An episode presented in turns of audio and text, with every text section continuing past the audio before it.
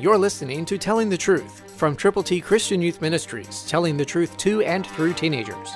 Here is Triple T founder George Dooms. Believe on the Lord Jesus Christ, through whom also we have access by faith into this grace, in which we stand, and rejoice in hope of the glory of God. That's Romans five two, New King James. We have access, access by faith into this grace, the grace of our Lord Jesus Christ, because we can stand firmly and rejoice in the hope of the glory of God.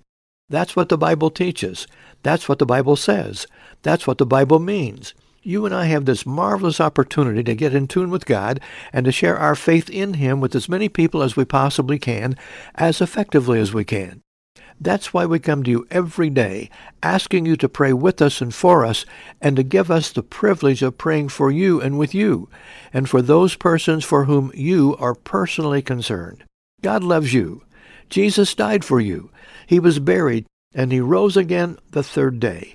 That's the gospel, the death, the burial, the resurrection of the Lord Jesus Christ.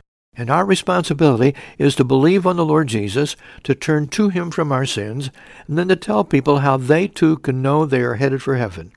When they admit that they've sinned, when they believe on the Lord Jesus, when they confess Him before others. Tell somebody today, someone is waiting to be told how to get to heaven. Will you tell them? Christ through you can change the world. For your free copy of the Telling the Truth newsletter, call eight one two, eight six seven, two four one eight, eight one two, eight six seven, two four one eight, or write Triple T, thirteen thousand U S forty-one North, Evansville, Indiana, four seven seven two five. Tune in to Telling the Truth next week at this same time on this same station.